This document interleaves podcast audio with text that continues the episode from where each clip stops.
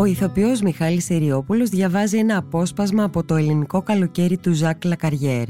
Για να μην χάνετε κανένα επεισόδιο της σειράς podcast Αναγνώσεις της LIFO, ακολουθήστε μας στο Spotify, στα Apple Podcast και στα Google Podcast. Είναι τα podcast της LIFO.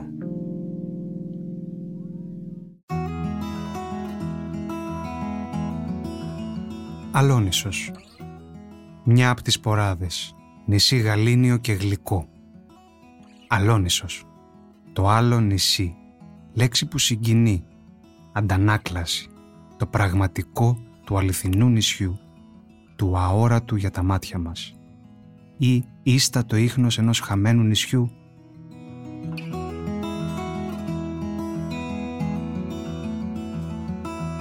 Είναι ένα νησί γαλήνιο και γλυκό όπου η νύχτα πέφτει πολύ απαλά, χωρίς εκείνη τη βιάση, χωρίς εκείνη την αιμοβόρικη μαυρίλα με την οποία πλακώνει τα νησιά στο νοτιά. Τα σπίτια, τα τόσο εκτιφλωτικά άσπρα από την αυγή, ξεθοριάζουν σιγά σιγά ως εκείνο το βαθμό της αχνοφεγγιάς και της αβεβαιότητας που στη Γαλλία λέμε μεταξύ σκύλου και λύκου αλλά που εδώ θα έπρεπε να βαφτίζαμε μεταξύ σφίκας και μέλισσας. Καθισμένος στο ύψωμα, έξω από ένα μικρό καφενείο που βλέπει το λιμάνι και τα πρώτα σπίτια, κοιτάζω τη νύχτα και ακούω αυτούς τους θορύβους που επαναλαμβάνονται κάθε βράδυ σχεδόν ίδιοι. Ένας γάιδαρος γκαρίζει λυπητερά. Απόψε όμως δεν το απαντάει ο φίλος του που προφανώς φορτώθηκε τα πρώτα βαρέλια για τη ρετσίνα. Πλησιάζει ο τρίγος και τον φαντάζομαι στο μονοπάτι της βότσης ευσυνείδητο στο καθήκον του αλλά και με στημένο το ένα αυτή προς αυτό το μακρινό κάλεσμα. Γυναίκες φωνάζουν τα παιδιά τους που δεν έχουν μυαλό και χαζολογάνε στο λιμάνι. Τώρα που νύχτωσε πια, που δεν διακρίνω παρά αχνά στον ορίζοντα τα δυο αδέρφια, δυο γυμνά ξερονίσια, απόκριμνα, που τα χωρίζει ένας στενός λαιμός και υψώνονται στο ίδιο ακριβώς ύψος αν με έπιανε η παράλογη επιθυμία όλα να τα καταλάβω, θα έπρεπε να ρωτήσω τη γη για αυτό το περίεργο βούλιασμα που χωρίζοντας τούτα τα βράχια τα αδέλφωσε για πάντα.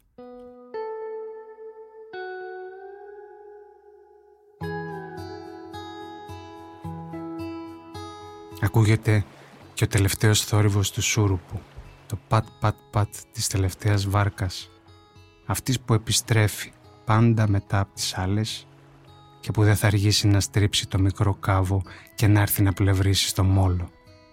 Είναι η βάρκα του Μπαρμπαγιάννη. Και ξέρω ότι πρωτού πηδήξει έξω και έρθει να κάτσει στην ταβέρνα δίπλα, θα φέρει αρκετές γυροβολιές μέσα στη βάρκα του.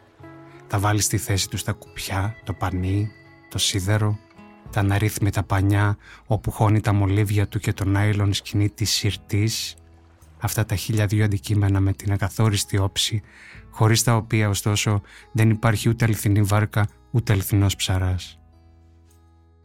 Θα τα βάλει στη θέση τους, θα τα συγυρίσει, θα τα ελέγξει και θα τα ξαναελέγξει σαν να ήταν απαραίτητες κάθε βράδυ όλες αυτές οι προφυλάξεις ενάντια στο απρόβλεπτο χάος της νύχτας.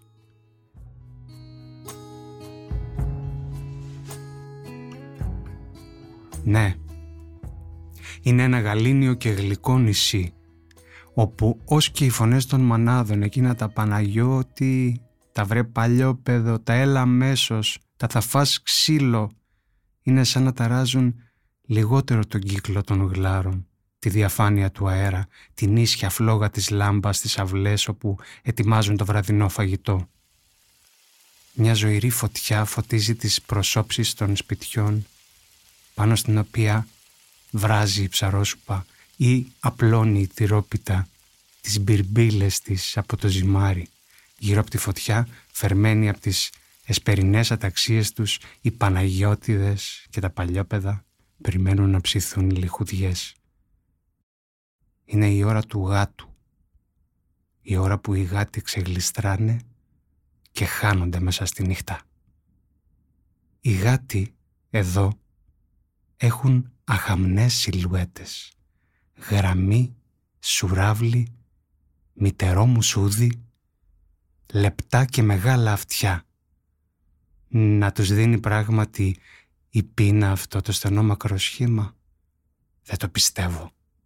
Νομίζω ότι ανοίγουν σε διαφορετική ράτσα, ότι ήρθαν από την Αίγυπτο ή από τη Συρία και λησμονημένοι από την ευλάβεια των ανθρώπων, τώρα που πάψαν να είναι θεοί, περιφέρουν μέσα στα άσπρα στενά τα μαύρα φαντάσματα της πείνας τους, την αδυναμία αυτών των κορμιών που γεννήθηκαν στις χώρες της άμμου.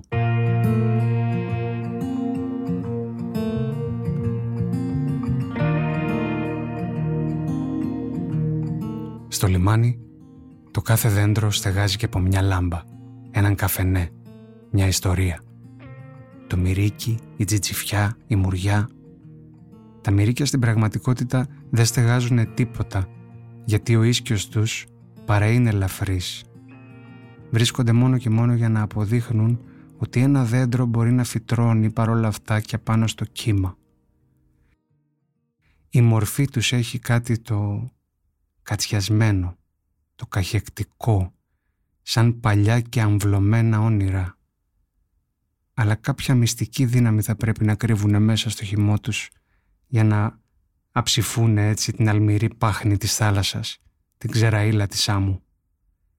Τα φύλλα τους κοσκινάνε σαν γάζες στον ήλιο και ούτε τον πνίγουν ούτε τον σκοτεινιάζουν θα έπρεπε να λέγαμε πως μυρικιάζουν τον ήλιο για να αποδώσουμε τον κουρελιασμένο ίσκιο αυτής της φιλοσιάς μέσα από την οποία το άστρο φαίνεται ξαφνικά μακρινό, ελαφρύ, ξένο προς το ίδιο του το φως. Θα έλεγες πως ένα διάφανο πλάσμα παλεύει αδιάκοπα μέσα σε δίχτυα ενός άλλου κόσμου σε κάποιον βίο Αγίου είχα διαβάσει κάποτε ότι ένας γέρος ασκητής, αδύνατος σαν κλωστή από τις νηστείες, που είχε αφήσει την έρημό του για να πάει να κηρύξει στη χώρα των νησιών, είχε ξεκουραστεί κάτω από μια μυρικιά γιατί είναι το δέντρο που έπλασε ο Θεός για να έχουν οι άγγελοι τον ίσκιο. Η τζιτζιφιά έχει μεγαλύτερη δύναμη και σκιά, αλλά μεγαλύτερη ανωνυμία. Τη τυχαίνει και στεγάζει τραπέζια και καρέκλες κάτω από τα κλαριά της. Οι γάτοι αγαπούν να ακονίζουν τα νύχια τους πάνω στον κορμό της και τα κοριτσάκια παίζουν με τους όμορφους πυρόξανθους καρπούς της με τους οποίους φτιάχνουν κολλιέ. Κάνουν μια παρδαλή ανήσυχη σκιά που συμπεριφέρεται σαν να μην ξέρει ποτέ ποια είναι η θέση της. Μόνο μια υπάρχει στο λιμάνι, απέναντι από το ζαχαροπλαστείο που έχει το όνομά της, στη Τζιτζιφιά. Ένα όνομα που φέρνει στο νου το τραγούδι του Τζίτζικα και το φύσιμα του αέρα μέσα από τα φύλλα του δέντρου. Ένα ψιθυριστό θρόισμα, ένα μεγάλο χαμένο κάλεσμα.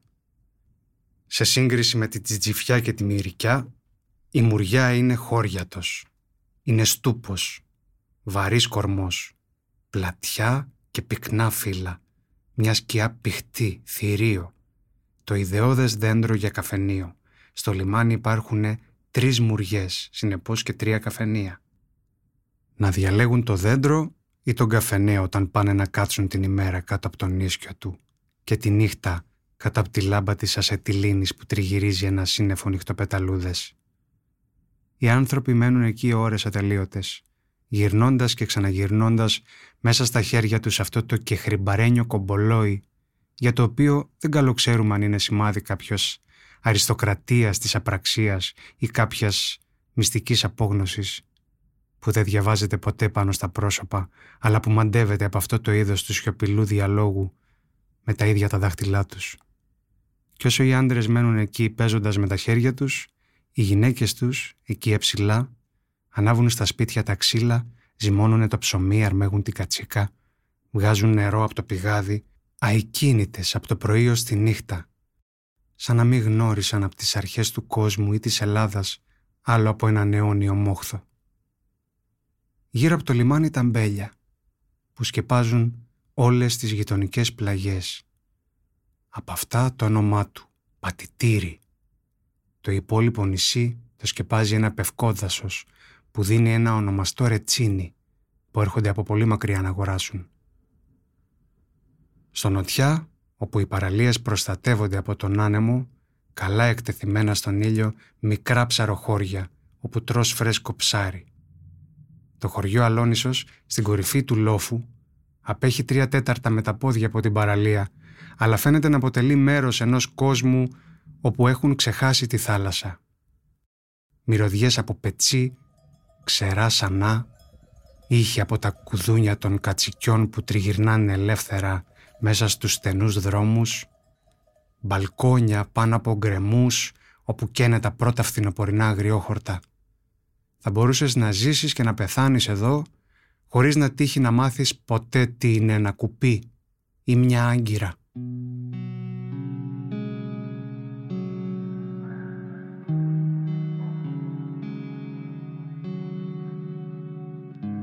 Οι τουρίστες είναι μάλλον σπάνιοι εδώ. Αυτό το νησί δεν προσφέρει τίποτα από αυτά που αναζητάει ο άνθρωπος που ταξιδεύει. Δεν έχει αρχαιότητες, δεν έχει παραλιακό περίπατο, δεν έχει ούτε ηλεκτρικό ούτε κέντρα διασκεδάσεως. Φωτίζουνε με πετρέλαιο ή με ασετιλίνη. Περπατάνε σε μονοπάτια που μόνο γάιδαροι ή μουλάρια διαβαίνουν. Τρώνε μια δική τους κουζίνα που σαν βάση της έχει τη δυνατή ρετσίνα, γιαούρτι από γυδίσκιο γάλα και πίτα από τυρί. Μένω σε ένα μικρό δωμάτιο που βγαίνει σε μια πλατεία από όπου φαίνεται όλη η θάλασσα και μια ωραία μουριά που στον ίσκιο της έρχονται και κάθονται οι γυναίκες στις ήσυχες ώρες της ημέρας. Σχεδόν όλες τους έχουν μακριές σκοτσίδες που πλέκουν σύμφωνα με την παλιά μόδα και τυλιγμένο με πολλή τέχνη γύρω από το κεφάλι τους ένα τσεμπέρι. Από αυτή την πλατεία βλέπεις τα γύρω νησιά, τα δύο αδέρφια, το ξερονήσι, τα σκάτζουρα και μακριά στο βάθος τη γιούρα. Όλα τους, εκτός από τη γιούρα, είναι χαμηλά σαν πλαγιασμένα πάνω στα νερά και από μακριά μοιάζουν με φάλαινες με πετρωμένη και ξερή πέτσα. Το ξερονήσι είναι όλο θάμνα, αυστηρό και αφιλόξενο. Δεν έχει καμιά πηγή και περπατάς πάνω σε ένα κόκκινο και κίτρινο χώμα, χώμα από σχιστόλιθο και πυρητόλιθο. Αρχαία ορυχεία, παρατημένα από καιρό, χάσκουν κοντά στη θάλασσα, πάνω από μια βουλιαγμένη πλαγιά. Στις κιερές γαλαρίες τους τα κατσίκια έχουν φτιάξει το σπίτι τους. Κατσίκια που ζουν δίχως βοσκό και που έρχονται να τα επισκεφτούν τις παραμονές των γιορτών για να διαλέξουν τα πιο παχουλά. Τα Σκάτζουρα είναι ένα μαρμαρένιο νησί. Σε καλοδέχεται με ένα φιλικό ύφος, με ένα όργιο από χρώματα. Ένα μονοπάτι σε πάει σε ένα ερημητήριο. Πλάι σε αυτό το ερημητήριο ένα μισογκρεμισμένο κτίσμα στεγάζει ένα ζευγάρι και τα τρία παιδιά του που ζουνε από ό,τι δίνει το νησί κατσίκια, πρόβατα, τα λίγα λαχανικά που καλλιεργούν και ψάρια. Τα Σκάτζουρα είναι και αυτά ένα γαλήνιο και γλυκό νησί. Πιο γαλήνιο και από την Αλόνισο, αφού εδώ ούτε φωνή παιδιού, ούτε νευριασμένης μάνας ακούγεται. Από το ύψωμα του νησιού βλέπεις και τις δυο άκριές του. Τη βαθυπράσινη ζώνη από αγριελιές, τις πιο μαύρες μάζες που φτιάχνουν οι κουμαριές και η τερέβινθη και τόπους τόπους λίγα ξέφωτα φυτεμένα με βρώμη και καλαμπόκι.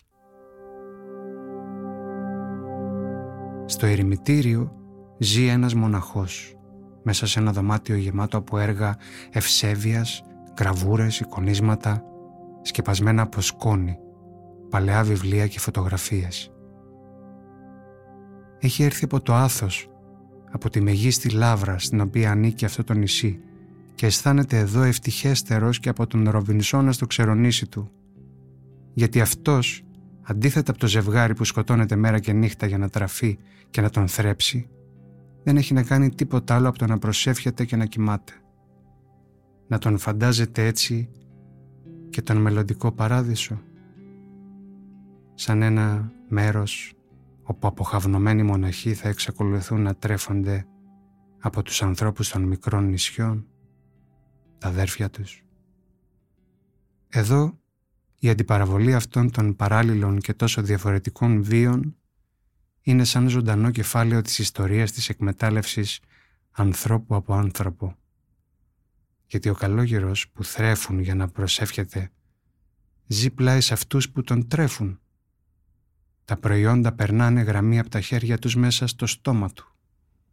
Και καταλαβαίνω γιατί πάλλεται η φωνή του το βράδυ όταν ανακατώνοντας τη σούπα τη φτιαγμένη από ψάρι που φυσικά ο άλλος ψάρεψε.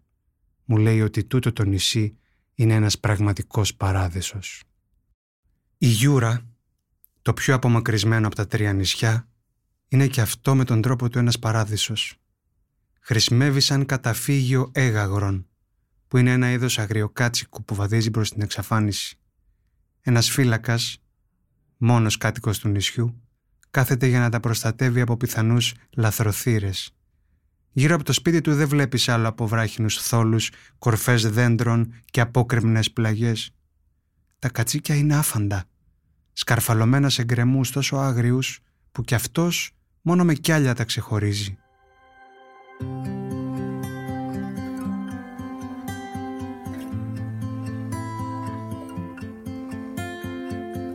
Όταν διασχίζεις κατά μεσήμερο το νησί, μέσα στις καταλαγιασμένες μυρουδιές από τα θάμνα και τα χορτάρια, η ζέστη κάνει να τρέμουν πάνω στις πλαγιές του βουνού τις σκοτεινές κοιλίδες των χαμόκλαδων σαν εισάριθμα ακούνητα και φλογισμένα κατσίκια.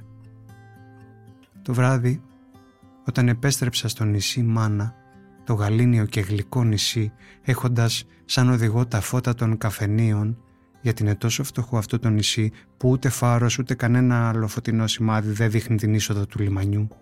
Και ανέβηκα στην άσπρη ταράτσα όπου κοιμάμαι. Είδα να λάμπει ένα στράκι πολύ χαμηλά στον ορίζοντα. Εκεί προς τα σκάτζουρα η λάμπα του πετρελαίου του ευτυχισμένου καλόγερου. Ή το ζευγάρι με τα τρία παιδιά να ανάβουν τάχα φωτιά και να φωτίζουν τις νύχτες τους.